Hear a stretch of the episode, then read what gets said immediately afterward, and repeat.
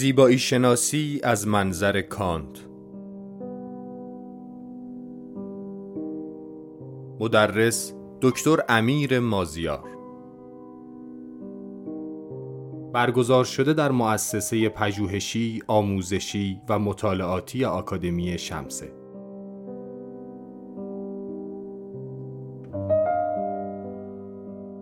نقد سوم کانت مربوط به سنجش داوری است. کانت در این نقد دیدگاه هنری و زیبایی شناسانه خود را بیان می کند و به گفته پژوهشگران با طرح نقد سوم خود در حوزه داوری ذوقی بازی زبانی جدیدی را در حوزه هنر مطرح می کند. به گفته کانت مفهوم زیبایی شناختی عبارت است از شهود تخیل خلاق که در حوزه خرد محض تحقق آن امکان پذیر نیست. کانت در بحث از هنر و زیبایی انسان و ذوق او را محور قرار می دهد و حال آنکه در فلسفه های متافیزیکی چیزی فرا انسانی است که معنای زیبایی را تکمیل می کند کانت می‌گوید که در ذهن آدمی گوهری ذاتی وجود دارد که با آزادی او پیوندی تنگاتنگ دارد. یعنی هیچ حالی از حالات و هیچ فعلی از رفتار و افعال خارج از آزادی انسان تحقق پذیر نیست. این روی کرده کانت به هنر و زیبایی را باید اساس تبیین مدرنیته در قلمرو هنر دانست.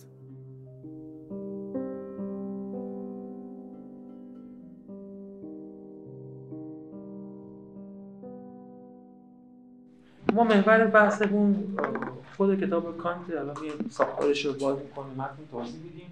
ولی یه مقدمه می‌خوایم برای اینکه وارد بشیم به بحث کانت. موضوع کتاب که موضوع بحث خب زیبایی شناسیه. و باز احتمالا می‌دونیم که کانت یکی از مهمترین افرادیه که اون دانشی که ما امروز میگیم زیبایی شناسی جز نشه. و بنابراین از یک شاخه پیشین معرفت که کانت در زیر اون بحث کنی در مورد اون بحث کنه ما صحبت نمی‌کنیم. در چی داریم صحبت می‌کنیم؟ که همین الان که در واقع کانت داره صحبت می‌کنه داره تو بحث‌های کانت قوام می‌گیره. داره تو بحث‌های کانت به شکل جدی به وجود میاد مسائل خودش رو پیدا می‌کنه و داره اهمیت محور این بحث اونجوری که فعلا کانت بحثش رو شروع می‌کنه و از اون جهتی که ما بهش توجه داریم. ما چون این کتاب نقد حقوق حقوق حالا بنا اشاره می‌کنم که جهات متفاوتی توش هست ولی اون قسمتی که ما بهش توجه داریم یعنی بحث زیبایی شناسی. خب موضوع محوری اولا زیبایی و بعد هنر. اول زیبایی و بعد هنر. کان می‌خواد توضیح بده که زیبایی چیه؟ چجوری تعریف میشه؟ وقتی در مورد احکام مختلف آدم ها در مورد زیبایی صحبت می‌کنیم چی باید بگیم؟ و از کدوم قوای درونی و شناختی ما این حکم زیبایی صادر میشه. اولا بعضش اینه ولی بعد در امتداد این بعضش به هنر هم کشیده میشه.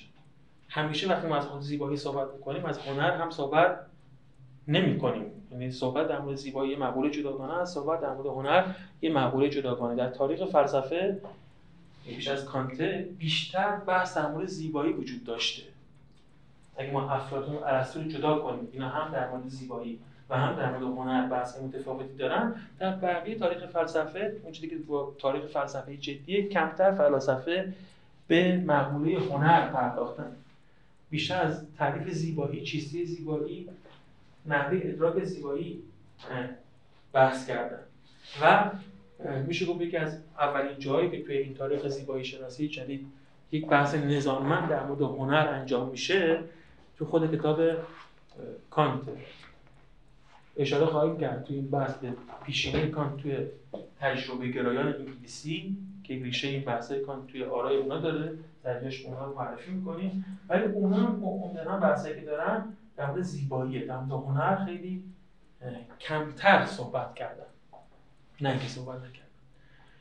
خب مسئله زیبایی چیه که کان می‌خواد بهش به پردازی این زیبایی چرا مسئله است توی فلسفه؟ فلسفه خب یکی از کار اساسیش اینه که تعریف کنه اون رو. زیبایی چیست؟ این سوالی که یه سوال سقراطیه که توی رساله افلاطون طرح میشه و تو محاورات سعی میشه که یک پاسخی بهش گفته بشه. ما می‌دونیم تا همین امروز هم هیچ که هیچ تعریف مشخص و دقیق و درستی از زیبایی نداریم. یعنی تعریفی که به این که واقعا با این تعریف ما زیبایی رو شناختیم فعلا به دست داده نشده و مورد اذعان توافق نیست. چرا تعریف زیبایی اینقدر مشکله چرا اینقدر ابهام ایجاد کرده؟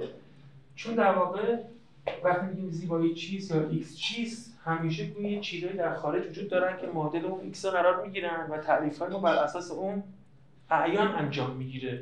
میگیم مثلا نمی‌دونم درخت چیه بگیم که انسان چیه حیوان چیه یک مطابقی تو عالم خارج این حیوان و اسب و درخت و انسان دارن و تعریف بر اساس اونها انجام می‌گیره.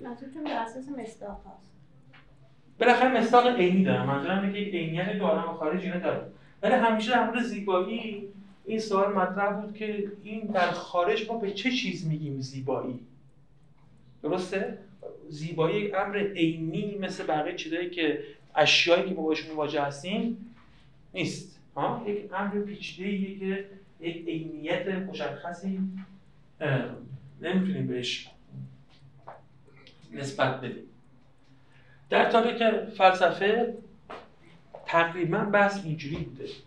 همیشه فکر وقتی این سال مطرح شده که زیبایی چیست؟ سعی می‌کردن که توی عالم عیان توی عالم یک مختصاتی رو پیدا کنن یه ویژگی رو پیدا کنن که به اشیا متعلق باشه و بگن زیبایی این ویژگی اشیا. مثلا میگن که تناسب تو اشیا رو ما میگیم زیبایی. هم یه تناسب ویژگی که بین اشیاء مختلف پیدا میشه. و مثلا گفتن که میگیم زیبایی. ولی خب هیچ وقت تعریفایی مثل این تناسب اینها کار نکرده. موفق نبود امور متناسبی هست که زیبا نیست و اموری هست که زیبا هست ولی متناسب نیست. این ماجرای تعریف ادامه داشته تا یک دو قرن قبل از کانت در واقع یک چرخشی توی این بحث وجود اومده. گفتم به جایی که همش سعی کنیم بگیم که زیبایی کدوم ویژگی تو عالم اعیانه که بهش میگیم زیبایی ها؟ اصلا زیب جایگاه زیبایی رو عوض کنیم زیبایی توی خارج نیست. توی عالم عین نیست. بعد کجا اتفاق میفته ها؟ آره. تو عالم در مقابل این عالم عین تو عالم ذهنی که داره این عین رو می‌شناسه. ها؟ چشم باز کرده که این عالم رو ببینه. تو این عالم عینیه نیست. بلکه تو این عالم ذهن. یعنی زیبایی رو زیبایی ادراکیه که در انسان سر میاره. اگه ما نبودیم اگه انسان ها نبود یک موجود مدرکی نبود اونجوری باشه بگیم بهتر موجود مدرکی نبود که ادراکی داشته باشه چیزی به نام زیبایی درک چیزی به نام زیبایی وجود نداشت. حکم به زیبایی وجود نداشت. عالم بود. ولی بدون انسان زیبایی ها نداشت. اصلا زیبایی نداشت. چون ما هستیم ها ما یک نحوه خاص ادراک اشیا داریم که بهش میگیم زیبایی. بنابراین اگه می‌خوایم بپرسیم که زیبایی چیست اونجا نباید بریم سراغش. بعد اینجا بگردیم که اون نحوه ادراکی که انسان انجام میده و اسمش از ادراک زیبا شناختی اون چه نوع ادراکیه؟ این با ادراک حسی معمول ما چه فرقی می‌کنه؟ الان من همینو دارم ادراک بینایی با چشم ادراک می‌کنم میگم این مثلا رنگش قرمزه یه ادراک حسیه. دست می‌کشم میگم ادراک ها لمسی ازش دارم حالا یا سفت یا سخت نرم هر چی دیگه هست. ممکنه گوش بکشم هر کار دیگه بکنم درسته؟ یک وقتم این رو ادراک می‌کنم و زیبا میابم اون قدیم فکر می‌کردن که یا اینجوری رو کردشون به این مسئله اینجا بود که این زیبایی باید اینجا باشه به من درکش کنم. گشتم و این حداقل گزینه مناسبی پیدا نکردم. گفتم که چرا میگیم اینجا؟ میگیم من یک نوع ادراکی دارم که وقتی این امر رو ادراک می‌کنم ها بهش میگم زیبا یافتن این شی. این در من نوع ادراک در من اگه این نوع ادراک در منه حالا سوال پیش میاد که این ادراک با بقیه ادراکای من چه نسبتی داره؟ با بقیه ادراکات حسی مثلا چه فرق می‌کنه با چه تجربه بینایی من چه فرق می‌کنه؟ آیا عین اونها است عین اونها نیست؟ چیز دیگه است. این مسیری بود که تجربه گرایان انگلیسی پیش گرفتن یعنی از ادراک زیبایی رفتن سراغ بحث ادراک زیبایی. سعی کردن تعریف زیبایی. زیبایی چیست رو توی ادراک زیبایی نحوه ادراک زیبایی پیدا کنن و توضیح بدن که این چیزی میگیم ادراک زیبایی با بقیه ادراک‌های ما چه فرقی می‌کنه؟ اگه اصلا بودن که فرق می‌کنه ممکن میگن فرق نداره فرقی داره. اگه فرق داره اون فرق چیه؟ و بعد مسائل پیش میاد دیگه. اگه مثلا یک نوع ادراکه آیا تو همه انسان ها این ادراک واحده یا واحد نیست؟ یعنی همه ما می‌تونیم یک ادراک واحد از اشیا داشته باشیم یا نه؟ ادراک متفاوته مثلا ما الان فرض کنیم چیزی به نام مزه غذا. خوشمزگی یا بدمزگی غذا لذیذ بودن یا غیر لذیذ بودن.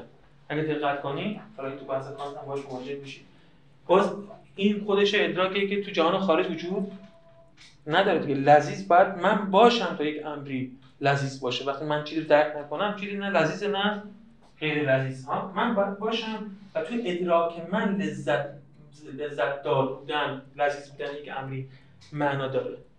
اما ما می‌دونیم که تو همه انسان ها این ادراک لذت متفاوته. یعنی بعضی از چیزای خوششون میاد بعضی از چیزای خوششون نمیاد. یه کسی بادمجون دوست دارن یه کسی بادمجون دوست ندارن. یه کسی میگن قرمه سبزی بهتره. این فکر کسی اصلا حاضر نیستن لب بزنن به قرمه سبزی. انگار که لذت ادراک لز... لذانی ما ها ادراک مبتنی بر لذت ما واحد نیست می‌تونه فرق کنه. آیا ادراک زیبایی هم اینجوریه؟ یا تو همه انسان ها یکیه؟ درسته؟ یا یا یکیه یا که تو انسان ها متفاوته. اینا مسائلی بود که تو این نحوه نگرش به زیبایی حاصل می‌شد. این رویکرد به زیبایی میگیم رویکرد سوبژکتیو ها در مقابل رویکرد objective به زیبایی.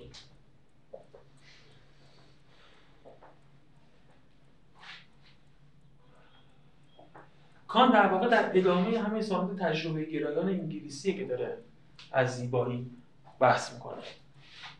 بنابراین برای اون هم ها این ادراک زیبایی مهمه. و همین خط اول متنی که می‌خوایم بخونیم اگه بخونیم ها روشن می‌کنه که کان از اینجا داره صحبت می‌کنه. اما خب اگه ما بگیم که این ادراک سوبژکتیوه این هم برای کان یعنی صرف بیان این برای کانت راضی کننده نبود و فکر می‌کرد فکر می‌کرد اینجا اشکالاتی وجود داره همچنان. اون اشکالات چی بود؟ ما گفتیم که این رأی سوبژکتیو تجربه گرایان انگلیسی بهش رسیدن این هم ببینید اینا یعنی کی تجربه گرایان انگلیسی تجربه گرایان یعنی کیا آره دیگه ها. هیوم بارتلی لاک برگ. کی؟ کانت. کانت؟ نه کانت که تجربه گرا حساب نمیشه. انگلیسی هم تجربه گرای قرن 18 دیگه. در نهایت کانت اصلا هیچ تجربه گرا محسوب طبقه بندی فلسفه کانت تجربه گرا محسوب نمی‌کنه. سه فیلسوف برجسته و اول تجربه گرا اینا. هیوم بارکلی لاک. یا در واقع لاک بارکلی هیوم ترتیب تاریخیشون ولی در واقع کسایی که در زمینه زیبایی شناسی بیشترین مساهمت رو داشتن شافسبری و شاگردش هاچسن همین به هیوم ها و امثال اینها بود. اینا در نظام با عقل گرایان گفتن که در واقع اون مهمترین منشأ معرفت ما تجربه است ادراکات حسی ماست. از همین طریق هم اینا منتقل شدن به این بحث که زیبایی چیست رو ما توی ادراکات خودمون پیدا کنیم تا اینکه تو عالم خارج پیدا کنیم. ولی تجربه گرایی مشکلاتی داشت. در واقع نواقصی داشت. یا در توضیح معرفت ما به عالم در برخی جهات ناکام بود. که این ناکامی ها رو هیوم به خوبی نشون داد. هیوم که خودش تجربه گرایی اصیل بود و می‌گفت فقط بعد مبانی تجربه گرایی صحبت کنیم نشون داد که اگه ما واقعا بخوایم تجربه گرا باشیم برخی از چیزهایی که به طور معمول فکر می‌کنیم علم معرفت بهشون دانش داریم اینها باید از عرصه معرفت بذاریم کنار. در واقع این چیزایی که کنار میذاشتیم خیلی چیزای مهمی بود در عالم واقع. یعنی مطابق نظر هیوم ما خیلی جدی نمی‌تونیم بگیم عالم خارج وجود داره. ما خیلی جدی نمی‌تونیم بگیم که من با هویت فردی خودم وجود دارم. خیلی نمی‌تونیم بگیم که قوانین عالم قوانینی داره و نظام علی معنوی تو این عالم وجود داره. هیچ حکم کلی در مورد هیچ چیزی نمی‌تونیم بکنیم. حکم کلی و حکم ضروری. نمی‌تونیم بگیم حتما اگه فلانی پیش بیاد بهمانم پیش خواهد آمد. در واقع قانون علیت که اینقدر تو علم جدید مهمه مثلا علم جدید در مبنای قانون علیت شکل گرفته تو دیدگاه تجربه گرایانه هیومی نتیجه می‌شد که توجیهی نداره. آخر هیومی گفت فقط عادات روانشناختی ماست. هیچ چیزی بیشتر از این نیست. چون در واقع حق هم داشت چون ظرف تجربه ها ازش چنین چیزایی در نمیاد. تجربه محدوده. من الان این تجربه می‌کنم اون تجربه می‌کنم. باید ببینم نتیجه گیری بکنه هیچ وقت تجربه همه واقعیت و پوشش نمیده. درسته؟ و هر چی که تجربه می‌بینم ممکنه. من ممکنه الان اینجا این شکلی می‌دیدم ممکن بود این شکلی می‌دیدم این شکلی می‌دیدم. ممکن بود با این نظم دیگه اینجا اینو ببینم. درسته؟ هیچ کنیم از اینا ضروری نبودن. این مشکلاتی رو به وجود می آورد که در واقع تلاش کان در نقد اول همین بود که مشکلات و ضعف های معرفت شناسی تجربه گرایانه رو حل کنه. چون در مقابل مکتب تجربه گرایی عقل گرایی وجود داشت. کان به عقل گرایی که اصلا ملتزم نبود اونو باطل می‌دونست. نظر مثبتی به تجربه گرایان داشت. اما هیوم بهش نشون داده بود که اگه مسئله تجربه گرایی هم واقعا خیلی جدی بگیریم خیلی از چیزایی که تو حالا فکر می‌کنیم می‌دونیم باید کنار بذاریم. پس چه دسته قرار کان دسته مستقله کان دقیقا بیان که کان اتحاد دهنده پیوند دهنده تجربه گرایان و عقل گرایان. مبانی رو از اونها گرفت مبانی رو از این گرفت برای اینکه ساده کردن مثلا است که حلقه واسطه یا از اینها گرفت یا از اونها گرفت. ولی در واقع فلسفه چیزی در میاد که هم می‌خواد حق تجربه گرایی رو ادا کنه هم حق عقل گرایی رو و سرآغاز جریان ایدالیستاست با این خودش به نحو تام و کامل یک ایدالیست نیست خب. از اون نظریت فیخت و شیلینگ و شیلر هم یعنی ادامه دهنده راه کانت همین شکل تقریبا آره دیگه یعنی ولی اونجا دیگه یا تو مدرسه ایدالیسم هستن ایدالیسم آلمانی هستن که در واقع با هگل می‌شناسیم. یا تو مدرسه رومانتیکا هستن که اونا یا بعضی با اینا پیوند دارن یا راه خودشون جداگونه میرن اینا دیگه در واقع وارد این دعوای تجربه گرایی عقل گرایی خیلی نیستن. و فکر می‌کنم با کانت ما از این دعوا گذشتیم. حالا فارغ از اینکه بعض از اینا خودشون از کانت هم یکم گذشتن. تاثیری که گرفتن کانت با وقوع کانت دیگه همه جریان فلسفه بر از کانت کانتی میشه. پرسش ها و نوع نگرش های مطرح می‌کنه که در چارچوب این پرسش ها بقیه تاریخ فلسفه ادامه پیدا می‌کنه. ولی بعضی فکر می‌کنن که از اینجا حتی پاسخهای کانت هم خیلی کامل نیست و دنبال پاسخهای خودشون میرن ولی اون پاسخها دیگه مابعد کانتیه. دیگه بر نمیگرده به نزاعی مثل تجربه گرایی و عقل گرایی خود ماجرای خیلی مفصل و پیچیده و مثلا هر جای خودش ازش بحث کرد بالاخره می‌خواستم بگم که در نقد اول هم با این تجربه گرایان انگلیسی طرف بود همیشه خیلی مهم می‌دونست ولی ضمن اینکه مهم می‌دونست فکر کرد جوابهایی که نمیدن کافی نیست. اون جمله مشکوک مستقیم بعدم خیلی زمین قبل صحبت کردیم همیشه کار گفتش که کیوم من از خواب جزمیت بیدار کرد. ها؟ ولی اون عالم بیداری که در واقع درش وارد شد عالم کیومی دیگه نبود. اون فقط تلنگر رو بریزد برای اینکه اون عالم جزمی اندیشی تفکر غیر انتقادی اون تفکری که قبل از دوره کان وجود داشت اون یک مسیر درست اندیشه نیست. عین همین مسیر رو کانت می‌خواد در نقد سوم در این نزاع بگیره. یعنی در واقع اینجا باز نظر تجربه گرایان و عقل گرایان داریم. عقل گرایان عموما ادعا دارن که زیبایی یک امر عینی خارجی و یه تعریف محبوب میشه ازش ارائه داد. و تاریخ فلسفه نشون داد که خیلی موفق نبوده. تجربه گرایان اومدن گفتن ما یک راه پرثمرتر معرفی می‌کنیم. این راه اینه که بگیم که اصلا در خارج زیبایی رو اونجا پیدا نکنید. یک نوع ادراک شماست که شما به اشیا نسبت میدین که من زیبا مییابم. البته این معنیش نیست که بی ربط نسبت با عالم ما هر چی میگیم زیبا. ولی زیب مثل که لذیذم میگم که الکی ما نمیگیم چیز لذیذه.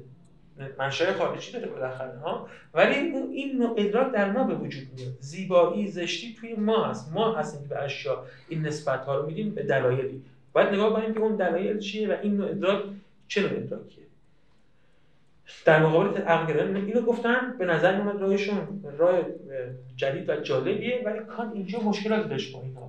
و به نظرش این روی کرده تجربه گیرای محضم به نحو خوبی نمی‌تونست اون مختصاتی که حکم زیبا شناختی داره رو حکم زیبای زشتی داره رو ازش دفاع کنه. و مهمترین ویژگی هایی که به نظرش این روی کرده تجربه گرایان نسبت به زیبایی نمی‌تونست اون توضیح بده کلیت و ضرورت حکم زیبا شناختی از نظر کار حکم زیبا شناختی حکم به زیبایی کلیت و ضرورت داره. اینکه چرا کان پایه بود که این این حکم ویژگیهایی داره رو تو متن کان می‌بینیم توضیح میده.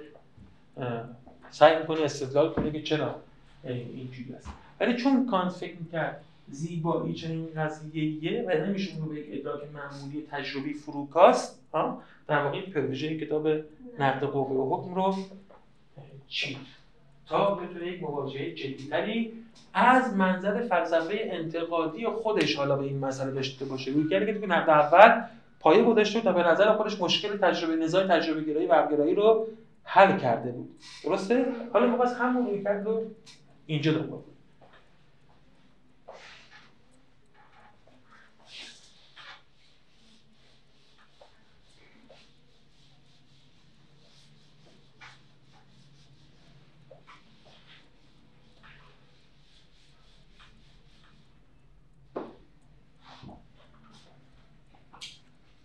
کار برای اینکه وارد بحث بشه به شیوه خاص خودش ها؟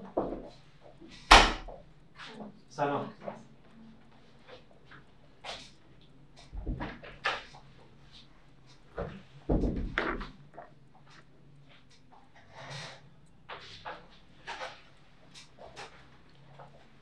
به شیوه خاص خودش در واقع تقریبا همون مسیر رو میده که پایه‌هاش توی کتاب نقد اول گذاشته بود. و اون محور قرار دادن احکام. دوستانی که توی نقد بحث نقد عقل اول بودن می‌دونن که اونجا امکان برای اینکه به پایه محکمی برسه تو بحث‌های خودش اینکه ما به چه چیزی علم داریم. گفت ما برای اینکه بدونیم به چه چیزی علم داریم و به چه چیزی علم نداریم به چه گونه و اشیا علم داریم باید اول حکم رو یعنی خب یعنی چی؟ یعنی اون جمله که چیزی تصدیق می‌کنیم یا چیزی رو چی تکذیب می‌کنیم؟ یا الف به رو میگیم یا میگیم الف به نیست. گفت این هر چی ما میگیم که علمه قضایی هستن به این شکل. حالا هر چی می‌خوایم جای الف به بذاریم یه جای اصل نیست بذاریم. اگه ما این تحلیل رو از اینجا شروع کنیم انواع احکاممون دسته‌بندی کنیم چیزایی که تو احکاممون از جای مختلف میاد راههای مختلفی که این حکم اصل نیست رو میدیم. اونها رو بررسی کنیم یک تحلیل جامعی کردیم از معرفت.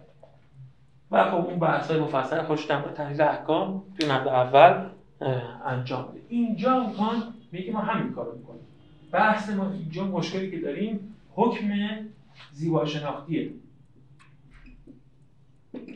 این رو باید محور قرار بدیم و بیایم بگیم که این حکم زیبا شناختی دقیقا چه نوع حکمیه چه ویژگی هایی داره و اون وقت سعی کنیم توضیح بدیم که این ویژگی ها رو از کجا به دست آورده من برای اینکه باز مقدمات زیادی رو از پیش مفروض نگیرم ها ترجیح میدم که ما مستقیم با متن شروع کنیم و اینجا هر جا لازم بود این توضیحات اضافه که وابسته می‌کنه بحث کانت و بحث خفی خودش اونجا بگیم این کتاب نقد گفتی و حکم خب نقد سوم کانت یعنی در واقع آخرین نقد کانت. فلسفه نقادی کانت با سه کتاب اصلی سه تا نقد شناخته میشه. نقد اول نقد دوم نقد سوم. نقد عقل محض نقد عقل عملی که در واقع حوزه بحث اخلاقیاته و نقد سوم که کانت اسمش گذاشته نقد قوه حکم. این نقد سوم دو بخش داره. بخش زیباشناسی و بخش تلئولوژی یعنی بخش قایت شناسی حالا اینکه چرا این کتاب دو بخش داره که زیبا شناسی که قایت شناسی این مثلا چه ربطی به هم دارن این باید تو پیچیدگی فلسفه کانت که بعد بعدا بهش نظر کنیم. ولی ما فعلا اون بخش قایت شناسیش کار نداریم. یه نکته که همین اول قبل از ورود به کتاب جلب نظر می‌کنه عنوانش به عنوان نقد قوه و حکمه. مثلا نداشته نقد قوه زیبا شناختی یا نقد ذوق بوزن که این ذوق اصطلاحی بود که این سنت تجربه گرایان انگلیسی این رو ایجاد کرده بودن و مثلا این اسم رساله هیوم چی بود؟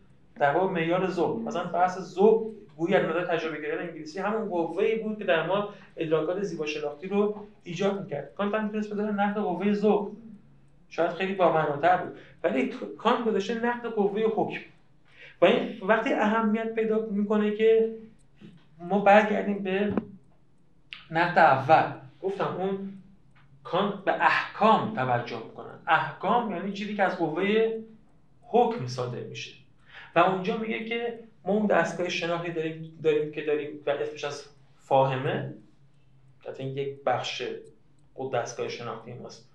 دو تا بخش دیگه هم تو اون نقد اول براش قائل میشه که فعلا موضوع بحث ما از حساسیت و عقل.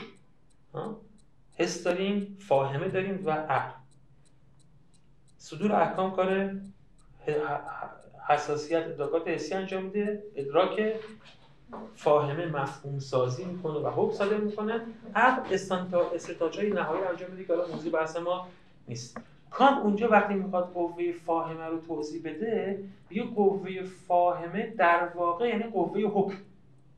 یعنی که میگیم اون اون اصطلاحی که بکنم میره آندرستندینگ میگیم این دستگاه ذهنی ما چیکار می‌کنه؟ این کارش چیه؟ اگه توی کلمه.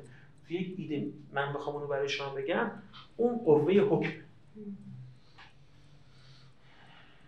هر وقت من میگم که مثلا این موبایل است یعنی میفهم که این موبایل میفهم که این ماژیک رنگ این ماژیک آبی رنگ این ماژیک قرمزه تو همه اینا دارم حکم میدم. میگم این ماژیک است این ماژیک قرمز است اینجا جهان است اینجا نمی‌دونم این موجودات هستن نیستن. دیگه این, این وقتی میگیم می‌فهمیم یعنی حکم صادر می‌کنیم. پس دستگاه فاهمی ما یعنی دستگاه صدور احکام. قوه صدور حکم قوه حکم.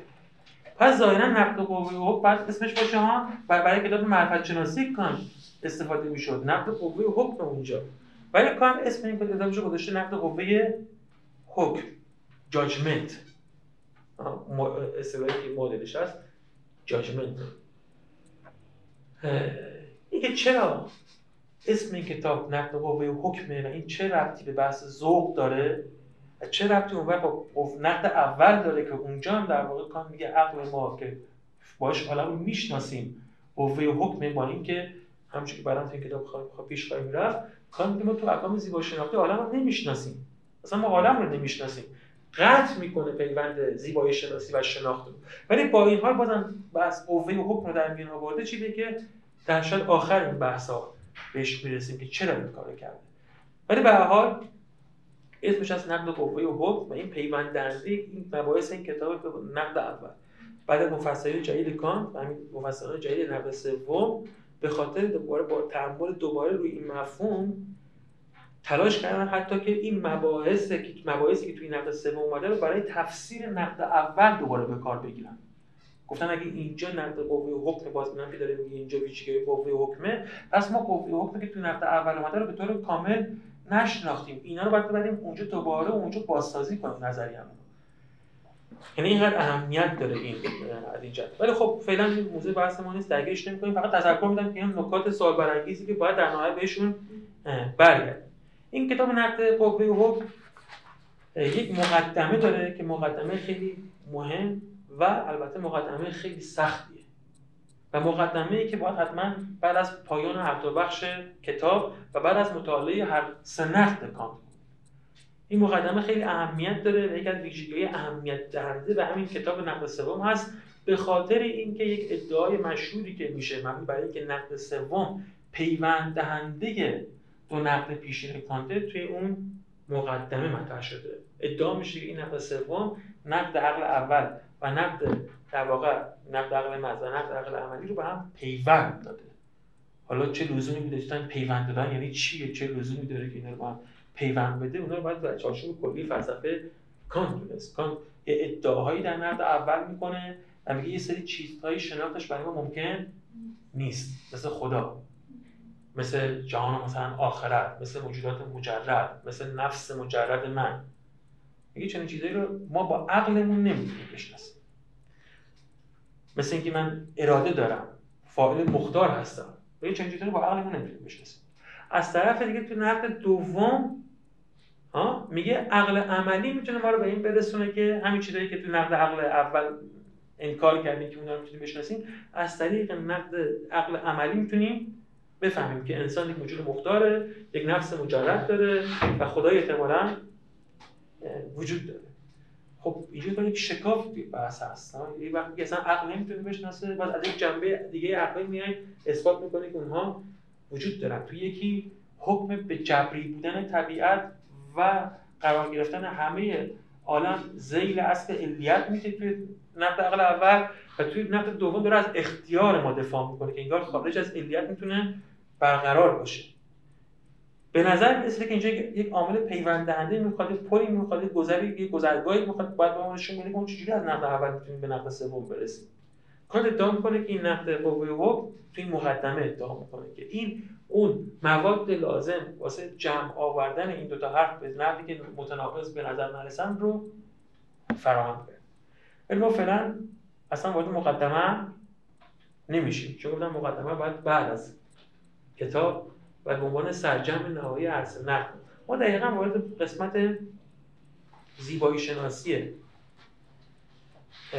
این کتاب میشیم. یعنی بعد از همین دیباچه کتاب جزء اول داره به نام نقد قوه حاکمه زیبا شناختی بهره اول تحلیل قوه حاکمه زیبا شناختی کتاب اول تحلیل امر زیبا.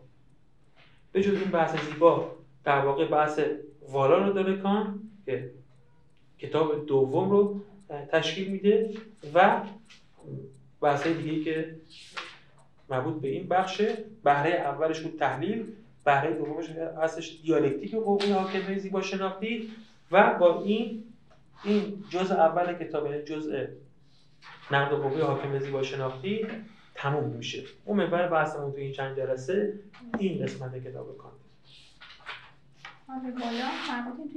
تو همین بخشه. امر بالا تو همین بخشه. جزء اول نقد قوه حاکمه زیبا شناختی تحلیل امر زیبا تحلیل امر والا داریم.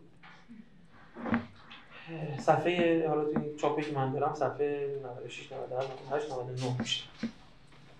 بهره اول تحلیل قوه حاکمه زیبا شناختی.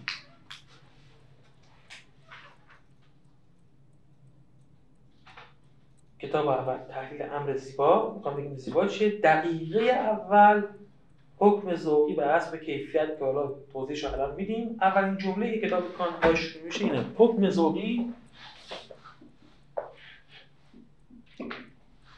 حکمی استتیکی است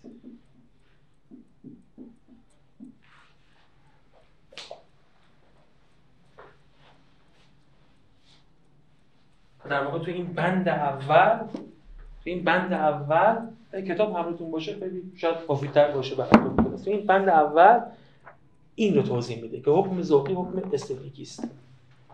حکم ذوقی با این بحثایی که همین اشاره کمی که الان کردیم تقریبا معلومه چیه. یعنی حکمی که این ذوق در واقع از اون سنت تجربه گرایی انگلیسی اومده ذوق قوه‌ای که به ما میگه که چه چیز زیباست یا چه چیز زشته. ها؟ پس در واقع حکم ذوقی یعنی حکم ناظر به زشتی و زیبایی. حکمی که توش میگیم چیزی زیباست یا زیبا نیست؟ زشت. و البته خب این چهره اولی این حکم دیگه. ما شبیه این به توی این قوه می‌تونیم احکام دیگه هم نظیر این داشته باشیم که در مورد آثار هنری در مورد طبیعت به کار بریم. با محمول ها صفت های زیبا مختلفی رو به طبیعت نسبت بدیم که فقط به زیبایی خلاصه نمیشه فقط مثل لطیف بودن.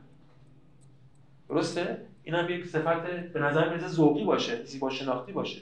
ولی فعلا اینجا داشت بحث نمی‌کنیم. با اینکه منطق این بحث هم تو کانت منطق این در واقع این انواع احکام هم از همین منطق کلی که کان در مورد زیبایی گذاشتیم میگه تبعیت کان حکم ذوقی حکم زیباشناختی است. آها.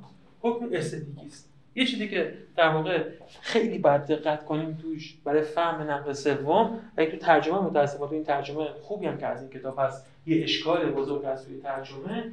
این واژه استتیکیه استتیک ما الان میگیم زیباشناسی. ولی گفتم تو دوره کان هنوز چیزی به نام زیبایی شناسی وجود نداره و کان تو این کتاب نمی‌خواد با استقبال در واقع استتیک رو استعمال می‌کنه به ما میگه حکم ذوقی حکم زیباشناختی است. چون این هیچ معنی نداره. حکم زیباشناختی حکم زیباشناختی است. که معنی نداره. کان وقتی میگه استتیک ها منظورش حکم حسانیه. حسانی یعنی همون حکم حسی ولی با یه یعنی یک چیزی هست که تو ادراک ما به دست میاد. ما باید ادراکش کنیم. باز قبلا دوستانی که بودن گفتم وقتی ما تو فلسفه میگیم ادراک ادراک همیشه تو فنه perception. perception یعنی همیشه ادراک حسی. یعنی که بفهمیم و تعقل کنیم اینا. نه. وقتی میگیم ادراک ادراک واژه ادراک رو به تنهایی کار همیشه منظورش اینه که ما یک در درک حسی داریم. درک حسی داریم یعنی چی؟ یعنی من وقتی به این لیوان دست می‌کشم اینجاش تیزه و شکسته است درکش می‌کنم دستم ممکنه اذیت کنه. حسانی درکش می‌کنم. ها؟ ولی مثلا اگه به خدا فکر کنم از خدا ادراکی ندارم که. فکر کردم به خدا. به عدالت فکر کنم به آزادی فکر کنم به جامعه خوب فکر کنم به اینکه مثلا انسان کی خوبه کی اینا اینا در واقع تعقل کردم در موردشون. تعقل کردن با ادراک کردن فرق می‌کنه. ادراک کردن یعنی یک نوع تاثیر و تأثری تو قوای حسی من به شکل انفعال حاصل میشه. من تحت تاثیر دادهای بیرونی به طور مستقیم قرار می‌گیرم. ادراکی بودن یعنی این. من وقتی مزه چیزی رو میچشم چیزی رو میشنوم چیزی رو می‌بینم چیزی رو پو می‌کشم درد می‌کشم شاد هستم ها یک ادراکی دارم. ها یک دو تجربه حسانی دارم. نمیگیم حسی چون فقط با بینایی و شنوایی نه اشتباه گرفته نشه. این اعم از شنوایی قوای پنجگانه ماست. چون بعد چیزای دیگه هم حس می‌کنیم ادراک می‌کنیم ولی منحصر به اون پنج قوه نیستن از جمله اگه ما قائل باشیم که اینا ادراکی هستن اینا کارکردش از اون قوا نیستن. ولی کان میگه اینا استتیکی هستن اینا حسانی هستن. کان منظورش توی آغاز از این جمله که حکم ذوقی حکم استتیکی است یعنی حکم حسانی است توجه دادن ما با اون مبنایی که تجربه گرایان انگلیسی گذاشتن. یعنی حکم ذوقی حکمی ناظر به عالم واقع نیست. حکمی است به درک و دریافت های ما از عالم واقع. ها؟ اول می‌خواد این رو محکم کنه. این حکم استتیکیه. تو ما سر بر میاره. بعد توضیح میده که ویژگی های این حکم استتیکی چیه همین چند جمله این بخش خیلی مهمه. توی فهم در واقع کتاب کار همین چند جمله اول و خصوصا همین جمله پیچیده اول. که توضیح این عبارته حالا من بالاتر میشم ولی نوشتم همین پایینش میگه برای تشخیص اینکه چیز زیبا چیز زیباست برای تشخیص اینکه چیزی زیباست یعنی برای حکم به زیبایی. چیکار می‌کنیم؟ یک دانم داره. تصور را نه. به کمک فاهمه. به عین. برای شناخت. بلکه به کمک قوه متخیله توی پرانتز شاید متحد با فاهمه به ذهن و احساس لذت و علم آن نسبت می‌دهیم.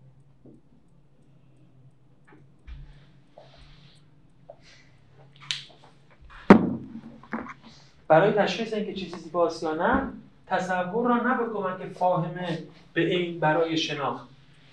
بلکه به کمک قوه متخیله شاید متحد با فاهمه و احساس لذت و علم آن نسبت بدهیم قطعا جمله خیلی پیچیده ها و همین بعد عکسش از هم باز کنیم تا معنا مشخص بشه.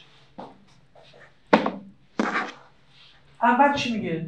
ما اجزا رو باز کنیم ها. میگه تصور را تصور باید تو کان یعنی چی؟ به کمک فاهمه به این نسبت می‌دهیم باید بدونیم یعنی چی. حالا این بحثی که در واقع کان توی نقطه اول کرده کسایی که با اون بحث آشنان این می‌تونه برایشون راحتتر فهم بشه. ما از طریق داده ها داده های حسی توی شناختمون اینجوریه. می‌رسیم به مجموعه از داده ها که تحت نظم مشخصی واقع شده مثلا الان از این کتاب یا از این ماژیک ها داده متعددی میاد توی ذهن من. داده ها خودشون شناخت. داده ها وقتی میاد تو ذهن من فقط داده و این داده ها هیچ وقت یک داده از ماژیک بودن که نیستن. الان اصلا از این کلاس داده های حسی میاد توی ذهن من. درسته؟ این داده ها اینجوری نیست که یک انسان یک انسان یک انسان یک انسان صندلی. ما داده این شکلی نداریم. داده که داریم چه شکلیه؟ داده که من الان چشم باز می‌کنم از این کلاس می‌گیرم چه جوریه چیه؟ یعنی چیه؟ محتواشون چی؟ مادیات. یعنی چی مادیات؟ متریال میشه. خب این چیه دقیقا چیه الان من چشم باز می‌کنم یه داده حسی میاد توی ها؟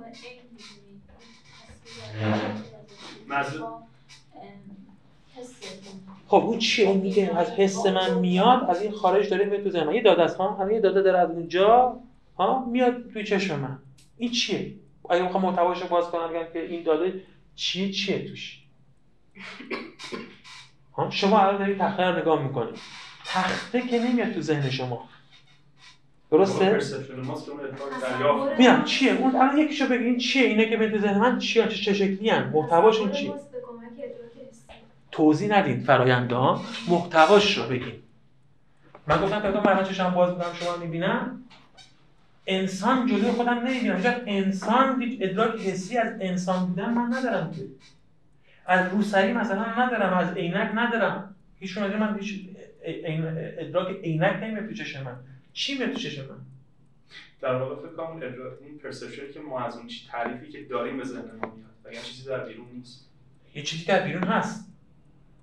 ولی ادراک اون perception ماست که تعریف بهش درسته ولی اون که میاد در آن چیه؟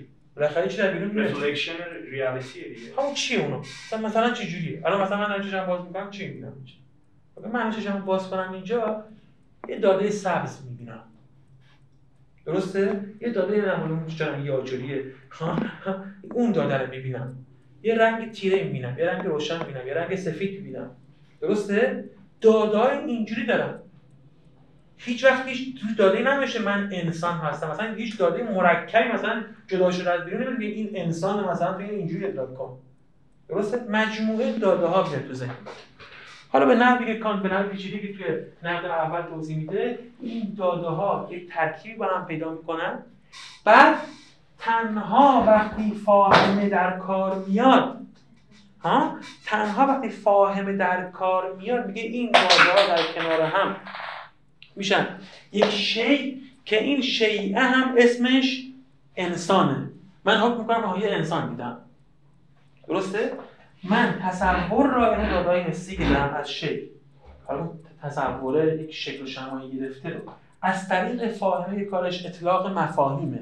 دوکان اطلاق مفاهیمه. میگه این جوهر این عرض این سگ این اسب این درخت اون نامگذاری می‌کنه. نامگذاری در من وجود داره. در دادا هیچی مشخص شما با صندلیتون از, از با اون پرده که پشت کلاسه همه یه داده به من میاد. من اینها رو دسته بندی می‌کنم. درسته؟ وقتی دسته بندی می‌کنم یعنی اطلاق مفهوم می‌کنم یعنی حکم صادر می‌کنم. این کار فاهمه انجام میده. حساسیت تصور ایجاد می‌کنه. میده به فاهمه. فاهمه این رو در دوباره به عین نسبت میده میگه این تصور انسانی که جلوی شما نشسته تو عین تو عالم خارج. این عین یعنی عالم خارج. و از این چی حاصل میشه؟ از این شناخت حاصل میشه دیگه. میگم آها این داده انسان بود این داده ماژیک بود. این داده عینک بود. این داده روسری بود. حالا فهمیدم. حالا فهمیدم. این روند معمول کار شناختی ماست. داده ها رو می‌بریم دستگاه فاهمه. مفهوم براشون پیدا می‌کنیم. وقتی مفهوم پیدا کنیم به یک حکم می‌رسیم که الف بس این این است. و با این این رو می‌شناسیم.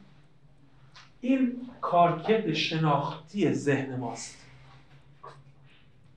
آخرش شناخت برای ما حاصل میشه کام میگه اینجوری نیست که در تشخیص زیبایی این کار رو انجام بدیم. این کار رو انجام نمیدیم. چون گفتش که چی؟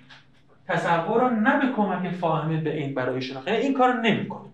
پس منظور کانت اینه که وقتی ما زیبایی رو درک می‌کنیم یک چیزی رو تو عالم واقع نمی‌شناسیم. بلکه چه اتفاقی میفته وقتی زیبایی رو من درک می‌کنم؟ میگه بلکه چیکار کنیم؟ تصور را.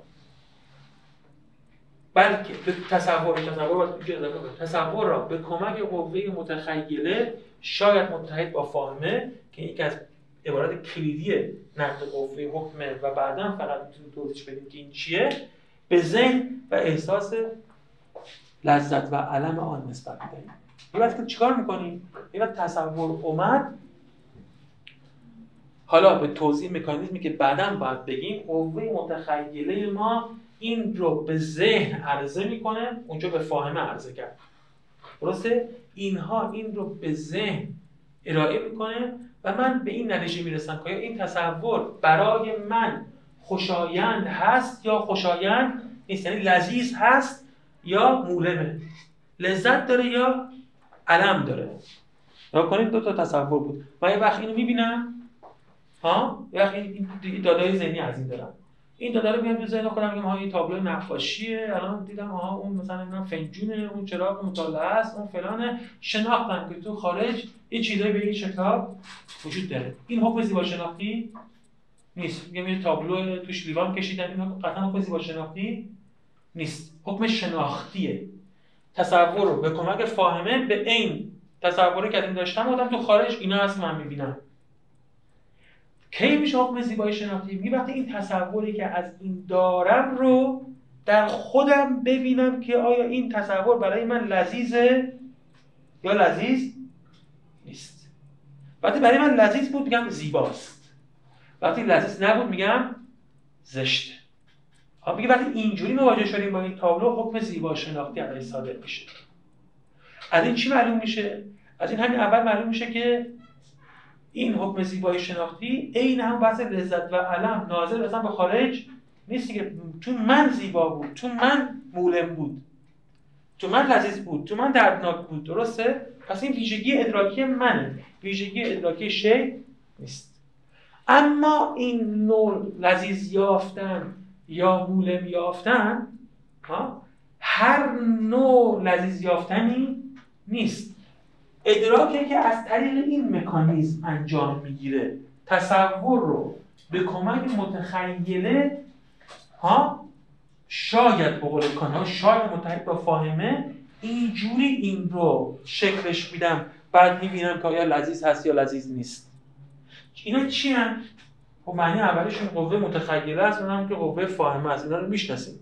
ولی چرا اینا کانت اینا اینجا وسط مطرح کرده؟ این فقط بعدا وقتی کان حکم زیبایی شناختی رو باز می‌کنه مشخص میشه که جایگاه اینا در صدور اون چیه. بعد منتظر می‌کنیم که ببینیم کان در اینها چی میگه. ولی اصل قضیه اینه. که وقتی من حکم زیبایی شناختی می‌کنم چیزی رو در عالم خارج نمی‌شناسم. درسته؟ نتیجه این حرفی اینه چیزی رو در عالم خارج نمی‌شناسم. بلکه چیزی رو در عالم خارج و در نسبتش با خودم یا لذیذ مییابم یا مولم مییابم. حکم زیبایی شناختی به این معنا استتیکی است. حکم ذوقی حکم استتیکی است. یعنی حکم شناختی نیست.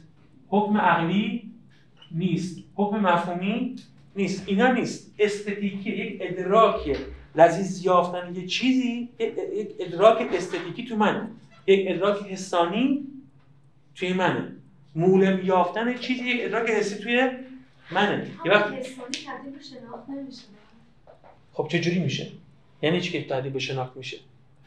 یعنی حکم ذوقی بر اساس از طریق حسانی خب.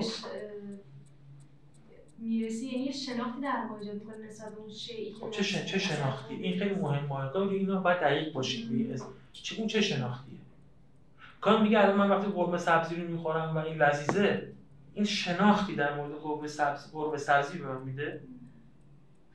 کانت کلا در مورد شناخت نهایی همه اجسام یه حکم میده میگه به هیچ ماهیتی نمیشه پیدا حالا اون بحثا رو بذاریم کنار ها اونا اصلا سر جای خودش. آیا می‌تونیم ببریم نمی‌تونیم ببریم. یه بحث جدا بود. ولی الان یه همین چیزایی که داریم همین صحبت می‌کنیم. من وقتی بادمجون رو مثلا دوست ندارم مولم مییابم این شناختی در مورد بادمجونه یا شناختی در مورد ذوق و ذائقه منه. خودتون این ذائقه منه. این هیچ ویژگی مثلا نمی‌تونیم بگیم که بادمجون چیست. بگیم بادمجون مثلا یک رنگش حالا سیاه سرمه‌ای یا خاکستری چه رنگی ها. بگیم چنین چیزی توش دندون داره فلان فلان. ضمناً برای فلانی لذیذ است. اینه که توش وارد نمی‌کنیم. این شناختی از شی به ما نمیده. کلا ادراک حسانی ادراک حسی ما توش از خارج اگه اون بخش ادراک حسی باشه که خودش خب شناخت در می‌تونیم حاصل کنیم. ولی آره این ادراک استتیکی که این شکلی انجام می‌گیره ادراک حسی که ناظر به خود منه. توی منه و آخر به یک نوع ادراک لذت و علم ختم میشه که گویا اینجا استتیکی رو کانت اینجوری استعمال می‌کنه. یعنی هر نوع ادراکی که در نهایت توش نوعی احساس لذت و علم داریم. این ادراک با واسطه است یا بی واسطه است. بیواسطه است. مثلا ادراک ادراک که وقتی میگیم این بیواسطه. چون باید همونو بچشیم دیگه. خیلی مسخره است. میگیم لذیذ بودن. همیشه باید به عنوان ادراک بیواسطه برای ما فهم بشه. وگرنه میگیم که آقا این قرمه سبزی مثلا خوشمزه بود یا نبود. اینکه استدلال می‌کنیم بگیم مثلا لپه و لپه که نداره. مثلا اون سبزی و اون گوشت رو با هم جمع می‌کنم. آها به نظر خوشمزه. نتیجه می‌گیریم قرمه سبزی خوشمزه است این یعنی با واسطه. یعنی استدلال کردم مفهوم ورزی کردم. این که اصلا بی‌معنیه احکام زیبایی شناسی چطور؟ احکام مشابه همین بی هست. دیگه. واسطه است همه میگه که معنی نداره که شما مثلا باخو گوش بدین. درسته؟ بعد دیگه آقا باخه قشنگ بود یا قشنگ نبود. باید بگی محاسبه کنیم. میگی مثلا دو تا ویولوسل داشت به علاوه بگی پیانو به علاوه چی؟ نتیجه بگیریم زیباست پس زیباست خوشحال باشیم. باخه زیبا بود لذت ببریم. اصلا چنین چیزی معنی؟ حتی اینکه نه مثلا بگیم که بگیم آقا باخ بالاخره زیبا بود یا نه؟ میگیم من کتاب بخونم نمی‌دونم. کتابی در مورد باخ نوشته نوشته مثلا هنرمند بزرگی و آثارش زیباست. میگیم بسیار زیبا بود و بسیار لذت بود. ها؟ دیگه. اینجوری که نمیشه که. هنر رو هر کسی باید خودش حسانی بودن استتیکی بودن اینجا که کاربر دقیقا یعنی همین. یعنی هر کسی خودش باید بچشه. چشیدنیه. وقتی که حکم ذوقی حکم استتیکی است یه معنیش اینه که چشیدنیه. ها؟ هیچ کس دیگه برایشون نتیجه نمی‌تونه بگیره. چشیدنیه که البته من توی نفس خودم انجام میدم. تصور میاد توی نفس من من می مزمدش می‌کنم یا خوب است یا خوب نیست. درسته؟ این قدم اول. ببخشید فعلا شما کلا دارین راجع به حکم ذوقی صحبت حکم ذوقی. که شخصی است. شخصی نگفتم هنوز هست. ولی هست. نه تو کان نیست. اون نکته مهمش همونجاست این بهش مثالی که. می‌زنی که مثلا میگی وقتی من با خوب گوش میدم دیگه نمیام بگم که خب حالا این ویولنسل فلان. با کسی که موسیقی خونده با کسی که گوشیه مثلا فقط با گوشی شنیده خیلی فرق می‌کنه من ممکنه خیلی از موسیقی ها لذت ببرم که کسی که می‌شناسه موسیقی رو مثلا فرق. کنه ولی اون فرق ها این خیلی بحث مهمی تو هنره. که در واقع نقد چیکار می‌کنه علم چیکار می‌کنه درسته آیا در واقع این باعث میشه که شما استنتاجتون از اثر بده بالا. استنتاج کنید که زیباست یا نه. میگه اصلا چنین چیزی معنی نداره. تقریبا همه توی قلمرو زیبایی شناسی با موافقن که چنین نوع ادراکی وجود نداره. ها ولی قضیه که نقد یا آگاهی می‌تونه چی- می‌تونه چیزایی برای برای من مشخص کنه. یعنی اینو دقیقا میشه با تجربه زیبایی شناسی یکی گرفت. حالا دیگه تجربه زیبایی شناسی دیگه دقیقا همون. ها کار میگه که شما نقد کتاب می‌خونید نقد گوش می‌دید اینا به خاطر اینه که بهتر ببینید. شما تا حالا دقت نکرده بودید. سرسری ازش گذشته بودید. تا خودتون نبینید و ادراک نکنید هیچ نمی‌تونه به جای شما تصمیم بگیره که چیزی زیباست چیزی زیبا نیست. پس نقدا چیکار می‌کنن؟ نقدا به ما کمک می‌کنن که اون چیزی که دقت نکردیم دوباره دقت کنیم نشون میدم یا اون اون لکه قرمز رو ندیدی اونجا. اون لکه قرمز تصور کن دوباره دوباره چشمتو باز کن میگه آره اصلا این خیلی قشنگش کرده ما بهش دقت نکرده بودم وقتی تابلو رو نگاه کردیم متوجه نشده که این بافتی که روش مکابره چقدر جدی. اصلا به این فکر نکرده که بافت هم می‌تونه زیبا در زی... یک عامل زیبایی ایجاد زیبایی باشه.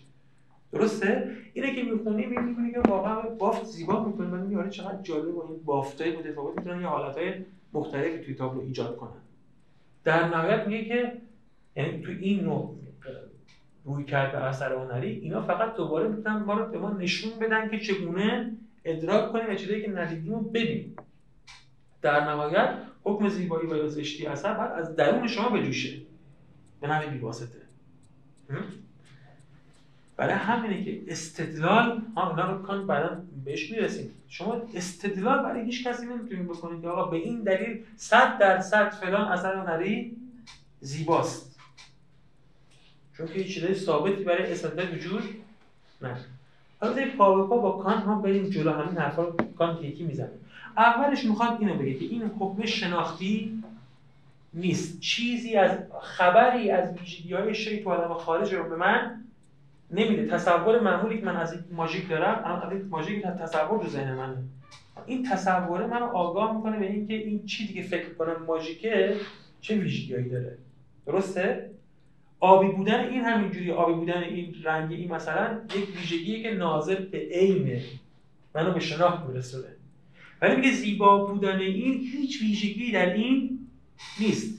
ویژگی این تصوری که تو نفسم آوردم و حالا ادراکش دارم می‌کنم که لذیذ برای من یا لذیذ نیست. وقتی لذیذ میابمش میگم زیباست. پس لذیذ یافتن نسبت من با تصور شیله ویژگی در شیء خارجی. زیبایی ویژگی از امر خارجی نیست.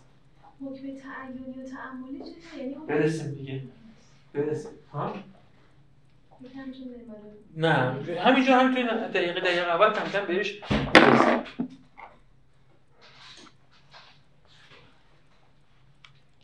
بنابراین حکم ذوقی به هیچ وجه نه یک حکم شناختی بلکه استتیکی است. این ترجمه هر زیبا شناختی آواره شما باید بهش بدهیم استتیکی. زیبا شناختی درست. خب حالا حرفای دیگه مهمی زده اینجا که شاید ذهنمون فعلا مخشوش کنه. بزنیم ببینیم که حالا کان می‌خواد چیکار کنه با کان برای اینکه حالا بیشتر توضیح به بده که این حکم زیبا شناختی چیه میاد تقسیم بندی در مورد حکم ذوقی می‌کنه. میگه حکم ذوقی اینجوری دیگه. الف زیباست.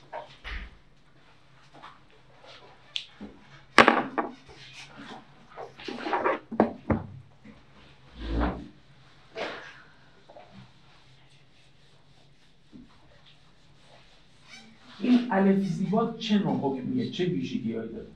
کار ابزار داره واسه اینکه تحلیل خودش در مورد حکم شروع کنه. این ابزار رو توی نقد قوه توی نقد عقل محض هم به کار و در واقع ابزاری که توی زمان کان تو منطق اصلا به کار گرفته می‌شد و هر حکمی رو گفتن از این چهار جهت میشه بررسی کرد. توی نقد عقل محض این چهار جهت در کارم. اونا چی هم؟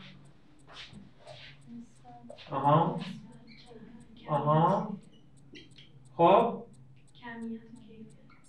آره کمیت و کیفیت همون نظمی که شما گفتین درسته بود ولی کان اینجوری شروع میگه هر حکمی کیفیت داره کمیت داره نسبت داره و جهت داره. به طور معمول این اصطلاحات منطقیه.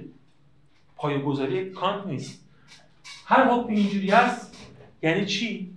وقتی میگیم کیفیت یک حکم منظورمون به اصطلاح منطقی سالبه بودن یا موجبه بودن اونه.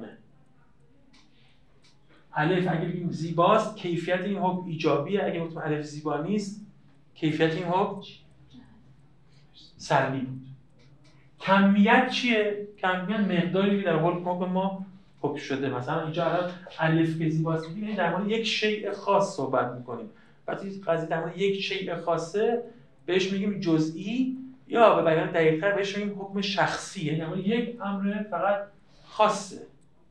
ها؟ حکم ممکنه شخصی باشه ممکنه جزئی باشه. این بعضی حیوان ها مثلا علف خارن حکم جزئی دادیم. اگه بگیم همه حیوانات مثلا نمی‌دونم گوشت خورن حکم کلی دادیم. کمیت حکم مقدار حکم رو مشخص کنیم معمولا به اصطلاح منطقی توی سور حکم مشخص میشه. تو سور سور حکم می‌تونیم بگیم بعضی می‌تونیم بگیم همه می‌تونیم بگیم هیچ می‌تونیم بگیم یکی می‌تونیم بگیم دو تا. درسته؟ کمیت حکمه. نسبت حکم چیه؟ نسبت حکم در واقع حملی یا شرطی بودن حکمه یعنی الان الف زیباست این در واقع میگیم یک گزاره حملیه. تو اصطلاح منطقیشه. یعنی یک محمول داریم بهش این قضایه محمولی. ها یک محمول داریم اینجا به نام زیباست یک موضوع داریم محمول رو به زیبا نسبت دادیم. همین جمله همون تموم میشه. ولی همه جمله اینجوری نیستن. بعضی جمله شرطی هم مثل اینکه اگر الف آنگاه ب. ها؟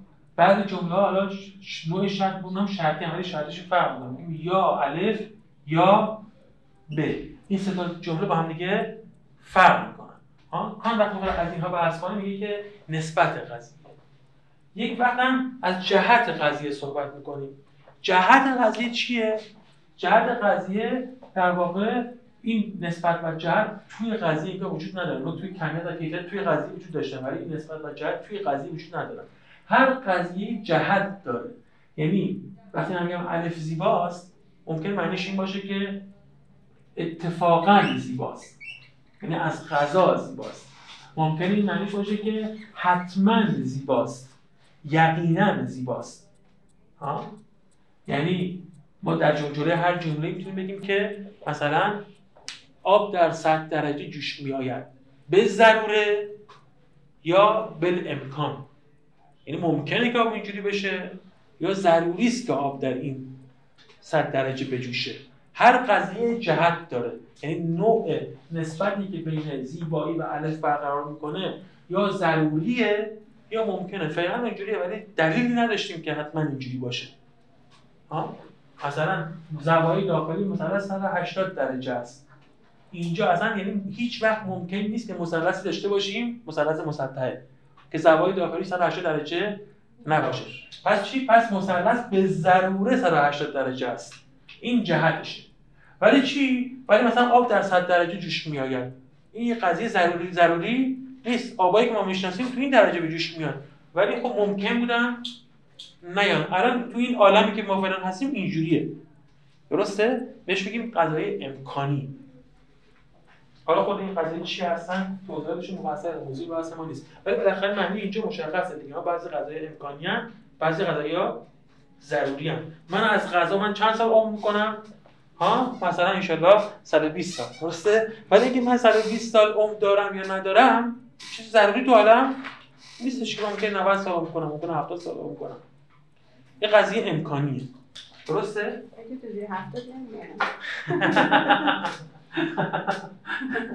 این جهت قضیه است. جهت اون حالت دلیل یا direction قضیه است؟ نه modality ه در واقع قضیه است. ها؟ quantity quality relation modality نسبت ratio.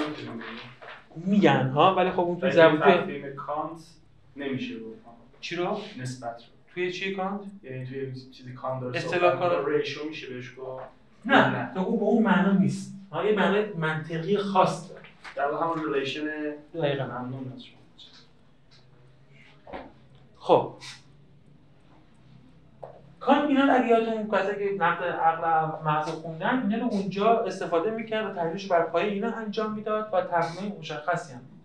ولی اینا رو الان می‌خواد بیاد روی حکم زیبایی شناسی به کار بره که این علاوه کمیت چیه؟ علاوه کیفیت چیه؟ علاوه نسبت چیه؟ علاوه جهت چجوریه حرفایی که اینجا می‌زنه یکم غریبه.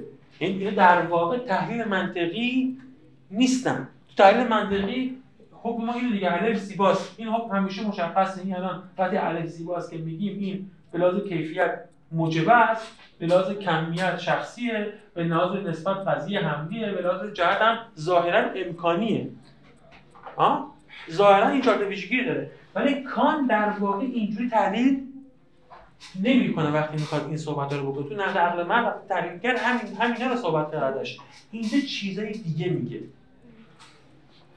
میگه به لحاظ کیفیت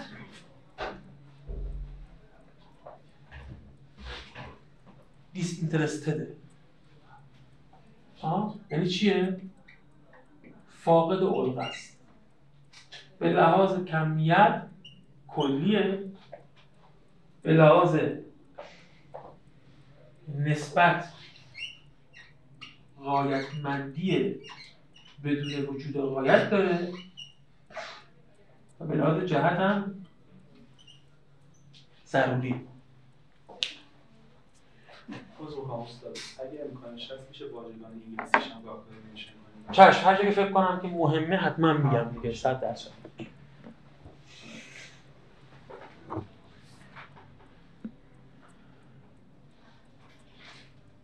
ما اصلا تقسیمات منطقی نداشتیم که کسی تو منطق قضیه رو بر کیفیت بررسی کنه به کیفیت قضیه فاقد علقه بودن اونه ها؟ یا بگی مثلا به لحاظ نسبت قایتمندی بدون وجود قایته اون تقسیم بندی مال منطق یعنی در منطق دبیرستان مثلا بعدا می‌رفتن تو اون زمان ها؟ دانشگاه. اونا رو میخوندن. هر قضیه چهار وجه داره کمیت کیفیت فلان. ولی هیچ کس ننوشته بود که کمیت قضیه می‌تونه نسبت یه قضیه مثلا به قایتمندی می‌تونه وجود قایت باشه. ها؟ این چیز عجیبی که تحت تو تحلیل کان در اومد. چه؟ چی؟ حالا میگیم اینا یکی یکی بعد بحث اینا نصف کتاب کان ها؟ بحث میگیم اینا یعنی چی و چرا من میگم که اینا اصلا؟ و خیلی این چهار تا مهمن. ارکان زیبایی شناسی کان که اون جلسات زیادی در بحث ما رو باید در واقع پوشش بده که اینا یعنی چی؟ این اینا مختصات اصلیه که کان داره در موردشون در حکم زیبایی شناختی بحث می‌کنه. میگه حکم زیبایی شناختی فاقد است کلی است قایتمندی بدون وجود قایت داره و ضروری است. از این دو تا دو تاش خب برای ما مفهومن. یکی کلی بودن یکی ضروری بودن. ولی خب نمی‌دونیم که کان به چه اعتباری داره میگه اینا کلی و ضروری هم. همین اول داره با میگه که آقا الف زیباز کلی است. من اصلا جز اون طایفه های طایفه که میگن که هر کسی ذوق خودش داره نیستم. درسته؟ زیبایی بعد همه اگه چیز زیباست همه باید اذعان کنن که زیباست چیزی که زشته همه باید اذعان کنن که زشته. من نسبیگرا به این قضیه نیستم. حکم کلی می‌دونم. البته خب بهش می‌تونیم اشکال کنیم خب به چه اعتباری این حرفو می‌زنی؟ این همه اختلاف ذوقات و عالم بس چیه؟ کان بعد اینو جواب بده. خودش می‌دونه که این اشکال داره. از اون بدتر می‌خواد بگه ضروریه. یعنی که مثل اینکه مثل دقیقا که شما اثبات می‌کنید که زوایای داخلی مثلث 180 درجه است این ضروریه. اینا میگه نسبت اینا ضروریه. اصلا زر... به ضرورتا قضیه زیباست یا زشته. معنی اینا چیه؟ بعدا بهش هم می‌رسیم. ولی یکی یکی باید وارد این بحثا بشیم تا بیایم به نوبت هر کدوم ها ببینیم که اینا چی دارن اول از دقیقه اول شروع کنیم تو دقیقه اول میگیم که حکم زیبایی دیس اینترستدنس داره. فاقد کیفیت فاقد الغه است. اینترست و این ترجمه مختلف توی فارسی شده دیگه. اینترست و منافع ترجمه می‌کنن قرض ترجمه می‌کنن. علاقه ترجمه می‌کنن. یعنی همین معنی همین معنی داره. اینترست این کلمه رو داره. سود. یه معنی سوده. سود هست منفعت هست الغه و علاقه هست قرض هست حتی با این مقصود هست. وقتی میگه شما به یه چیزی اینترست داری یعنی که ممکنه همه این معنی داشته باشه حالا کان داره چی میگه که دیس اینترستدنس که من ترجمه می‌کنم اون اصطلاحی که من پسندم بزنیم فاقد الغه است. این فاقد قرض خیلی چیز دیگه هم می‌ذارم. این یکی از مهمترین ویژگیهایی که کان به زیبایی شناسی نسبت داده و تا به امروز هم تو زیبایی شناسی این حرف عنوان یک ویژگی مهم حکم زیبایی شناختی برجام وقتی شما یک گل رو نگاه می‌کنید فقط روی جلسه بکنم برسیم که همین یکم جمعنی شد. تو این وقتی شما یک گل زیباست. ها؟ یعنی یک گلدونی برای شما میارن و شما می‌خوایم بگیم که این زیباه درسته؟ گاهی ممکنه وقتی این حرف رو می‌زنید ها نظر کان وقتی این حرف رو می‌زنید در واقع حرف قضاوت زیبا شناختی انجام نمی‌دید. گاهی قضاوت زیبایی شناختی انجام میدیم چجوری؟ که گاهی همین من میگم این زیباست ولی اون زیبایی شناختی نیست. میگه یه وقتی ها من میارم یه گوی رو میارم اینجا بگیم مثلا می‌خوایم با هم بریم خواستگاری. می‌خوایم با یکی بریم خواستگاری گلی گرفتم درسته؟ یا چه گل زشتی تو گرفتی؟ آخه این یعنی چی میگه؟ چرا تا زشتی؟ یا دو تا برگ گل گرفتی رو هم 40 تومن قیمتش مثلا نمیشه خواستگاری می‌خوای بریم زشته. ها؟ میگه الان این نوع قضاوتی که شما کردین قضاوت استتیکی نیست. شما به اینترست ها؟ اینترست در واقع مد نظر قرار دادید. برای اینکه قضاوت کنه در مورد که این گلی که من گرفتم مناسب خوبه و حتی به زبان آورد که زشت و زیباست در واقع اون زشت و زیبا در معنی حقیقی خودش به کار ما به این نمیگیم زشت و زیبا. شما نمیگید مناسب اون جلسه مثلا بعد اینو می‌گفتی. ولی گفتی نه اصلا زشت تو اینو گرفتی. ها؟ میگه وقتی ما توی چیزی به این وجوه نگاه می‌کنیم در واقع قضاوت غیر زیبا شناختی انجام میدیم. فقط وقتی قضاوت زیبا شناختی انجام میدیم که هر کدوم از این القاها علاقه و سود و منفعتامون از توی قضاوتمون خارج باشه. اگه شما در واقع همون گویه رو آوردی گفتی آره خیلی قشنگه. میگم چرا؟ این می‌ذارم تو کتاب خونم. ها اونجا رنگ قرمز دارم اونجا رنگ قرمز دارم با هم تناسب داره. دیگه باز در مورد خود این قضاوت نکردی. گفتی این کتاب خونه به درد کتاب خونه من می‌خوره. یا گفتی گل خیلی گرون قیمتی خیلی خوبه. یا گفتی اصلا من علاقه علمی دارم به این گل. ها؟ میگی اصلا این من موضوع بحثم اینه که این گلا چی هستن؟ کدوم مثلا حشرات این گلا رو دوست دارن کدوم حشرات این گلا رو دوست ندارن. این گاوالی که به خیلی زیباست. من اصلا همین می‌خواستم. میگی ولی در واقع این حکم زیبایی نمیگیم. علقه در کار بوده. اگه یه فیلم می‌بینی مثلا مذهبیه یا مثلا ماتریالیستیه. این یا فیلم خوب بود؟ دیگه اصلا چرت بود. میگم چرا؟ میگه اصلا ماتریالیسم خودش رو تبلیغ می‌کرد میگم خب بکنه ها؟ اینکه زیبا بود ازش بود یه حرفه اینکه چی تبلیغ می‌کرد یه حرف دیگه است. کانت ما فقط وقتی حکم ذوقی انجام میدیم حکم ذوقی صحیح. یعنی وقتی در واقع من وقتی میگم الف زیباست زیبایی رو اون وقتی درست به کار می‌برم وقتی این حکم می‌تونم انجام بدم که نگاه هم بشه فاقد و علقه باشه. هیچ اینترستی ازش هیچ اینترستی ازش مطرح نباشه برای من. چه مفهومش چه محتواش چه کارایی چه قرضی که بعدا برای من حاصل می‌کنه چه پرستیژ اجتماعی که برای آدم میاره یا نمیاره. هر وقت به خودش فقط فقط و فقط واسه خودش نگاه کردم و فقط و فقط خودش رو سنجیدم ها اون وقته که حکم زیبایی شناخت دادم. اون وقت می‌تونم بگم که این زیباست. یا بر همین اعتبار زشته. درسته؟ این خیلی حرف دو حرف تاثیرگذار و پردامنه ای بوده توی زیبایی شناسی که این ویژگی این این چیه؟ و چجوری واقعا ما می‌تونیم حاصلش کنیم؟ کی میشه؟ من واقعا ها یک نمایشنامه رو برای این دیسینترستدنس دیدن این حالا کانم تو این کتاب خودش این زیاد داره. این حالا تو عالم هنر معاصر معمولا با جذابیت خیلی ها اشتباه گرفته میشه. یه چیزی ممکنه جذاب باشه ولی زیبا نباشه. یه چیزی ممکنه زیبا باشه ولی جذاب در واقع تو زیبایی اونجوری که کان تفسیر می‌کنه برای ما یک کف نفسی ما باید داشته باشیم آدمی که کف نفس دارن زیبایی رو درک می‌کنن. کف نفس دارن یعنی که می‌تونن جلوی امیال و خواهش ها و حوث های خودشون رو بگیرن. کار زیبایی و زشتی کار حوث بازی نیست. ها؟ آدم حوث باز زیبایی رو تشخیص این کان میگه اولین بار نیست. این که کان میگه اینا حرفایی نیست که کان بخواد اثبات کنه یا ترک کنه برای اولین بار به یکی اینجوریه. کان توی این هر چهار تا حکمی داریم میگه ما رو به خودمون رجوع میده. ما رو به میگه که آقا شما مثلا همین شما اگه کسی گلدون گرفته باشه آورده باشه به خاطر اینم اون گلدونش که 200 هزار تومان زیرش قیمته بگه خیلی گل زیباییه شما به این میگین حکم زیبایی شناختی؟ میگه نمیگه میگه اگه تو خودمون نگاه کنیم ما به چنین چیزی میگیم.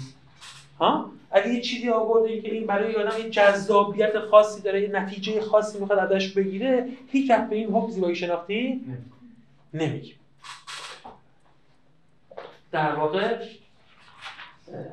اصحاب زیبایی شناسی همیشه فقط نظر ورزن مثل اون من همیشه بیت تو ذهنم میاد که میگه باغ تفرج است و بس میوه نمی‌دهد به کس.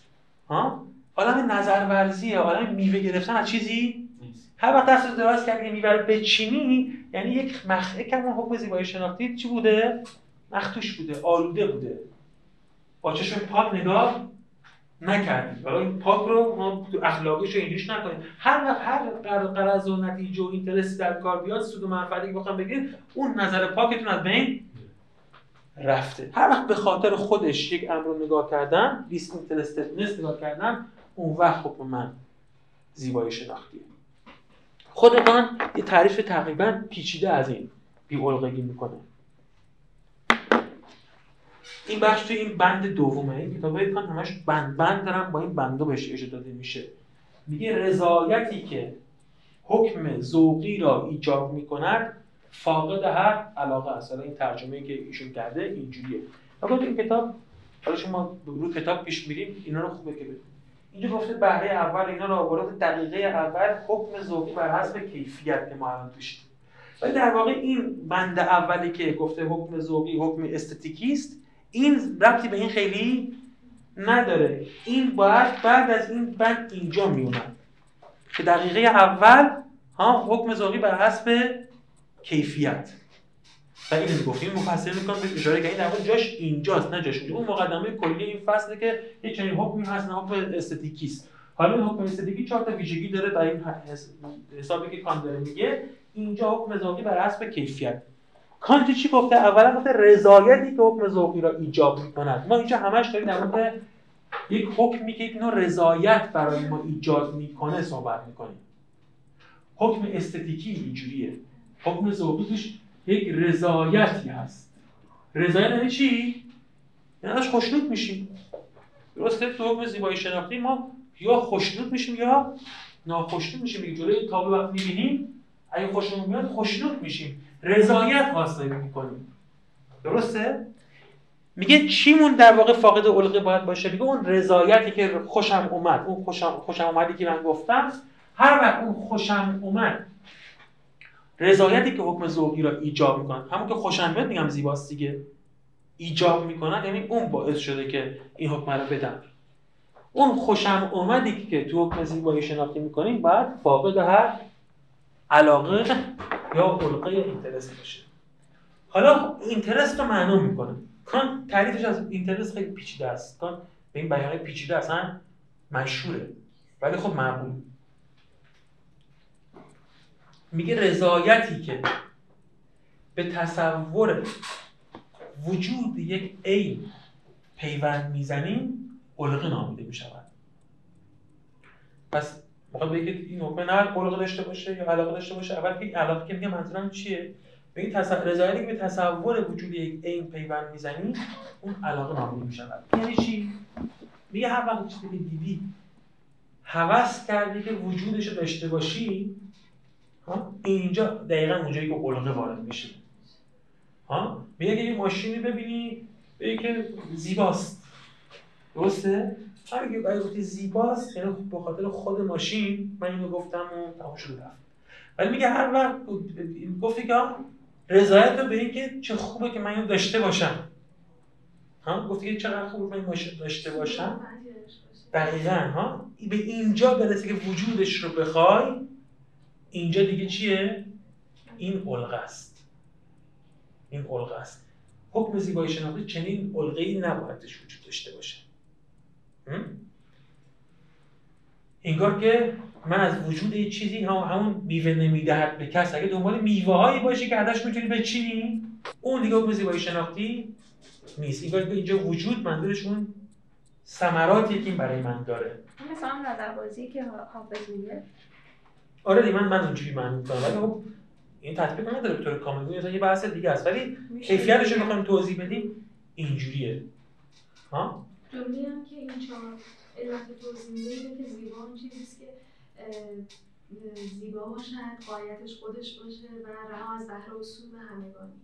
یعنی آره ولی هنوز اینا همه با هم دیگه. هنوز هنوز ما به اون بقیه‌اش همگانی نبودنش نرسیدیم فعلا فقط همین حرف زدیم. بس یکی یکی بعد فعلا یه حکم زیبایی شناختی علق مدار.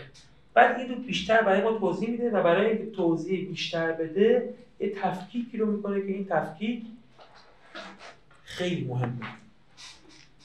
میگه حساب کنید من اینجا مقسم رو خوشنودی قرار دادیم دیگه. رضایتی که کسب می‌کنیم اینجوریه. میگه که سه تا حکم رو باید حواستون باشه که تو این بحث احکامی که رضایت دارن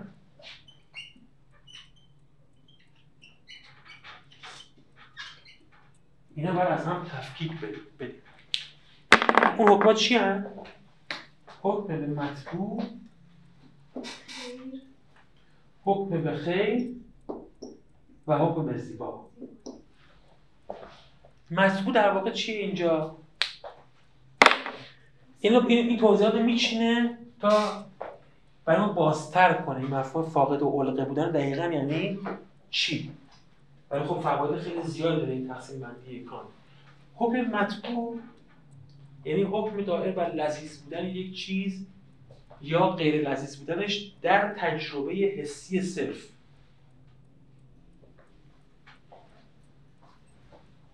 در تجربه حسی صرف یعنی چی؟ یعنی که الان من دست می‌کشم روی این ها میز یا خوشایندم یا ناخوشایندم دیگه درسته؟ یک رضایت خوشایندی اصلا رضایت که می‌کنم اون خوشایندیه. میگه این خوشایندی رو نمیگیم دست کشیدیم ها؟ خوشایندتون بود نمیگیم زیبا بود نمیگیم. بلکه میگیم چی باید بگیم نظر کان باید بگیم لذیذه. یا اونجوری که خودش استفاده اینجا کرده مطبوعه. درسته؟ یه وقت چی؟ یه کار خوب انجام میدین. ها؟ به یک فقیر مثلا فرزن کمک می‌کنین نمی‌دونم یک ایثار بزرگی می‌کنید باز یک رضایتی براتون حاصل میشه. ولی اون وقت اون رضایتش چیه؟ به خاطر کار اخلاقی حکم به خیر بودن چیزی انجام دادیم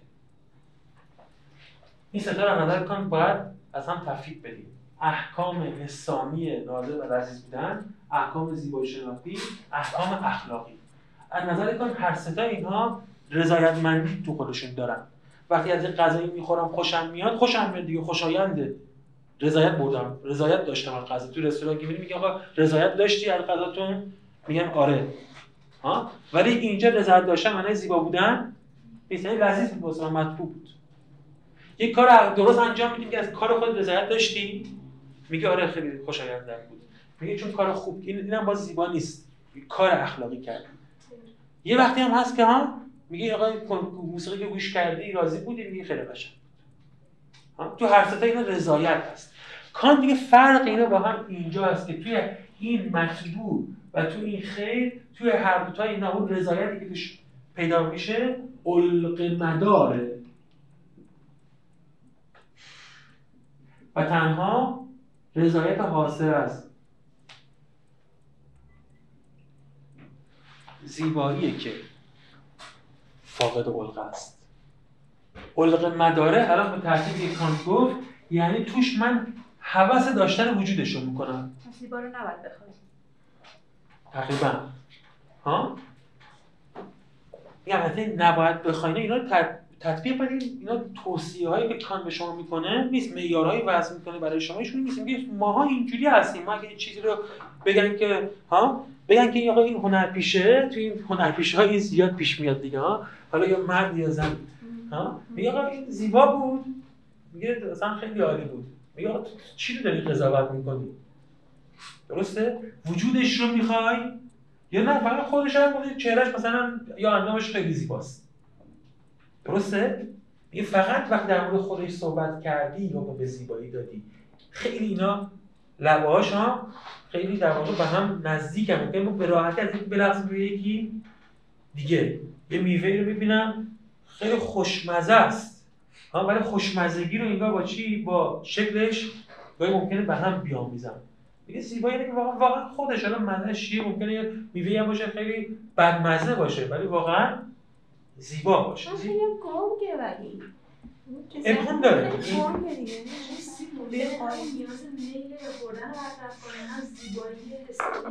که آدم از سری نگاه یعنی در این حال حکم زیبا داشته ممکنه این که منافی این نیست که یک چیزی که ممکنه زیبا باشه ممکنه وجود دیگه هم داشته باشه. ولی اگه از اون وجوه دیگه بهش نگاه کنم حکم زیبایی شناسی نکردم. درسته؟ تو هر هنری تو هر حوزه این مثالا رو میشه زد. یعنی من فقط دارم به این نقاشی نگاه می‌کنم. اصلا به اینکه چی میگه چی نمیگه موافق حرفش موافق منه یا مخالف منه یا اصلا معنی داره یا معنی اصلا کاری ندارم. اصلا به اینا فکر نمی‌کنم که این تابلو چقدر قیمتیه یا متریالی که توش بکارن چقدر گرون قیمت. اصلا این چیزا فکر نمی‌کنم. به اینم فکر نمی‌کنم که در واقع الان من باید مثلا به خاطر اینکه شأن اجتماعی حفظ بشه یا پیکاسو خیلی عالی بود. درسته؟ یا فکر کنم که اگه برم تو خونه تو تابلو توی خونم بذارم همه تشویق می‌کنن میگن که تو چقدر آدم با شخصیتی هستی. ها دیدی بعضی لباس میپوشن میگه خیلی لباست خوشگله مارکش هم اینجوری نشون میده میگه که بله خیلی عالیه. میگه این پیش ما آدمیم. وقتی آدمیم یعنی همین رو با هم قاطی میشه دیگه. ما واقعا فکر می‌کنیم که البته زیباست ولی بیشتر به اون خاطره که گرون قیمته فکر می‌کنیم که زیباست. درسته؟ میگه اینجا اینا مرزهای خیلی نزدیک به هم دارن که در هم فرو میره. ولی وقتی واقعا اینا رو نگاه کنم خودت هم قبول می‌کنی. اگه گرون قیمت هست آره ولی زیبا نیست. اینا رو با هم تو قاطی کردی. برای همه آدم ما این چیزا این اختلاف اینا یعنی قاطی شدن اینا با هم پیش میره. به هر وقت من بدون علقه بدون اینکه بخوام واقعا ها این کارو که بخوامش میل کنم بهش. این میل دقیقا متن کانت میاره. حواسش بکنم. حواس داشتنش داشته باشم. فقط خودش رو خودش میدم بودم که آره این خوشایند منه. اون وقت حکم استتیکی کرد. مطبوع و حتی اخلاقیات به نظر کان اینجوری نیستن. چون اونا علق مدارن. چرا حکم کان؟ چرا این مقایسه بین مطبوع و زیبا و خیلی خیلی اساسیه. کان اینجا یک بحثی رو باز می‌کنه دو سه بخش ادامه داره. اینا اینا با هم چه فرقی دارن؟ جلسه بعد اینو باز می‌کنه یکم روی مفهوم فقط اینا تحمل کنیم. چرا حکم به مطبوع علق مداره؟ چرا؟ چون یعنی چون اصلا مثلا میگم قرمه سبزی خوشمزه است یعنی چی؟ یعنی می‌خوام بخورمش دیگه. اصلا هیچ معنی دیگه ای هیچ معنی دیگه ای نداره. درسته؟ یعنی من باید تکرار بشه. دلم می‌خواد دوباره ببرم زیر زبونم. خوشمزه بودنش یعنی هر امری که بیام اینجا کان دقیقا مطبوع رو فرق با این اون اول دیدیم. کان گفتش که ما تو احساس زیبایی شناختی یک چیزی رو با, لز... با احساس لذت و علم خودمون پیوند میدیم. درسته؟ این اول اون تعریف اولیه‌اش بود. ولی بعدا کان از همینجا به این دو تا لذت فرق می‌ذاره. لذت زیبا شناختی و لذت غیر زیبا شناختی.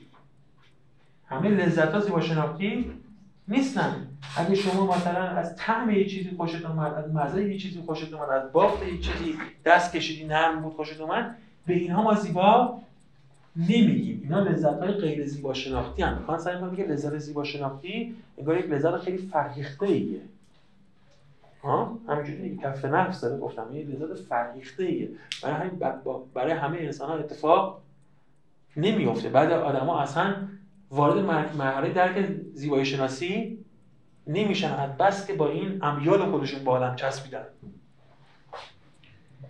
لذت خاصی. اینو هر جلوتر بریم بیشتر میدنیم به همین خاطر هم در نهایت کانت یک پیوند جدی بین هنر و اخلاق برقرار می‌کنه تو ادامه بحث کانت. ولی فعلا بدونیم که یک تعبیر خاصی از لذت داره که با لذت های اینا اسمش لذت های حسانی حسی. یعنی اون چیزی که دقیقا با هر کدوم از قوای حسی من درک می‌کنم. هر کدوم از قوای حسی من امر سازگار با خودش داره که از اون لذت می‌بره. قوه چشایی من غذاها و طعمهایی رو دوست داره. قوه بینایی من منظره های و رنگ رو ممکن دوست داشته باشه. قوه شنوایی من ممکن صوت رو دوست داشته باشه. قوه دیدم لامسه من ها؟ سطوحی رو نسوجی رو دوست داره و دوست نداره. دیگه چی میده بویایی من ها؟ آقا بویایی من بعضی بویا بویا رو دوست داره نداره. اینا لذیذن. اونایی که دوستشون داریم بهشون میگیم لذیذ. اونایی که دوستشون نداریم بهشون میگیم غیر لذیذ. اینا هیچ همشون مطبوعن. چون تو همه اونها وقتی من عطری رو بو می‌کنم میگم خوشاینده ها این در واقع دوست دارم بزنمش. وقتی میچشم در واقع یعنی همون لحظه وجودش به دست من ها یک لذت آنی داد. میل کردن. یه وقت میل کردن اینه که دوست دارم دوباره ببینمش. خب. ها این دوباره بشنومش بشنومش. یه چیز دیگه است. یه وقتی دارم که وجودش رو می‌خوام از آن خودم ها؟ قطعا تو اینا ها این تعریف کن خود شما توش نقص بیارید. یعنی که میگی خب من دوست دارم تابلویی هم که خیلی دوست دارم تو خونم بخرمش آثار اون ما می‌خریم. چه اشکال داره؟ دیدنش هم یه جور از آن خود کردنشه دیگه. خب دیگه دیگه وارد بحث استعاری ها نش امکان داره همینجوری سرپا تو معنی اولیش میگه. تو معنی اولیش دوستم ببینم. حتی می‌خوام بخرمش اون باز اگه قصد این باشه که دوباره ببینمش خب بحث توش نیست. در اون قسمت خریدنش دیگه کار استدیکی نیست. یا داشتن چیزی کار استدیکی قطعا نیست دیگه. ها؟ نمیگم خیلی دقیقه ولی به نظرم معنا مبهمم نیست. میشه فهمید که کان داره چی میگه. ما تو هر چیزی که لذیذ مییابیم اصلا قضیه اینه که دقیقا تو همون آن قوه میل ما رو برآورده کرده. حوث ما رو فرو نشونده داره با وجود خودش هم به ما یک سودی میرسونه یک منفعتی میرسونه. به نظر کان زیبا ها؟ متفاوته با این. اخلاق هم به نیست. تو اخلاق هم میگه اخلاق هم میگه مداره. چرا عرق مداره؟ میگه خب وقتی به نتیجه رسیدم که حالا از اخلاق خیلی تو کان پیچیده است چون کان خیلی با اخلاق سودمدارانه مخالفه یک خط قرمزایی چیزی که کانادای کان اخلاق تبدیل به غیر اخلاق می‌کنه اینکه شما منفعتگرا باشید چون یه مکتبی تو فلسفه اخلاق وجود داره به نام سودگرایی. میگن بهترین کار چیه؟ میگه بهترین کار سود آورترین کار. البته نه سود آورترین برای من. مثلا سود آورترین برای جامعه.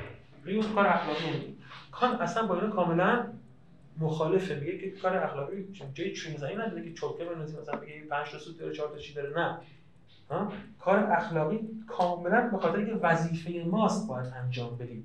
به صرف اینکه وظیفه ما اصلا نباید نگاه کنیم که نتیجهش خوبه بله چی میشه جامعه چه نگاهی می‌کنه. چون وظیفه منه باید انجام بدم. به اصطلاح اخلاق کان میگن اخلاق وظیفه گرا. ولی جالبه که همین کان که اینقدر اخلاق وظیفه گرای سفت و سخت داره میگه که حتی اخلاق علق مداره. میگه چرا؟ میگه چون الان شما مثلا نیکی به والدین می‌کنی یه کار خیره. درسته؟ ولی چی؟ ولی وقتی میگی کار خوبه اصلا تو خوب بودن یعنی این یعنی انجامش بده. خوب یعنی انجامش بده. درسته؟ یعنی اون کار متحقق کن. همین که این کار می‌خوام متحقق کنم یعنی علقه پیدا شده برای اینکه اون کار رو در وجود بیارم. ولی وقتی میگم یه چیز زیباست به این معنی که انجامش بده اون کار رو انجام بده طرفش برو. هیچ از اینا نیست. اصلا ممکنه این کار زیبا باشه ولی اصلا نخوام غلط بدونم انجام دادنشو. درسته؟ پس حتی اخلاق هم علق مداره و این مهمترین ویژگی حکم زیبا شناختی دقیقه کیفیت که چی باید فاقد علقه باشه. این ریاض گفتم کان ادامه میده.